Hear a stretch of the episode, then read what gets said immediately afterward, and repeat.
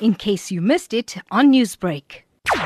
Based on the information that we obtained from the weekend, it does appear that the best rainfall occurred in the middle south coast, meaning from Mzinto area. As a result of the good rainfall there, there are three dams in that region. It's called the Mzinto, EJ Smith, and Nungwane. All of them have increased significantly. Mzinto has gone up by about 19% from the weekend. And this is very good news for Mzinto because not too long ago this dam was struggling. It was at a very low level we were concerned. There was some good rainfall in the vicinity of Mearns as well, which helped Mearns increase significantly. In fact, uh, the level of Mearns Dam has gone up by 9%.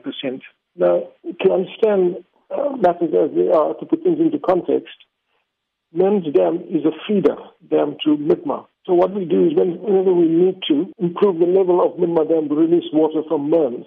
Does this mean there is no risk of supply failure or protracted supply interruptions occurring in the near future? That's what it means.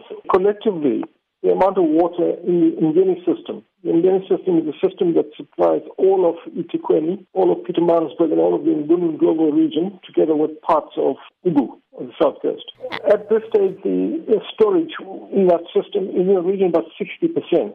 What it means is that there is now sufficient water in the system, collectively in the system, to meet our needs as the December holidays approach, when water demand and consumption generally increases during this time, what is needed to have enough water supply to take us through into 2021 as well? At this stage, we have sufficient water in all of the systems, meaning the uh, system, the South Coast, North Coast, and Northern Natal, a region called uThukela. There is sufficient water available to last us well over the December holidays and going into 2021.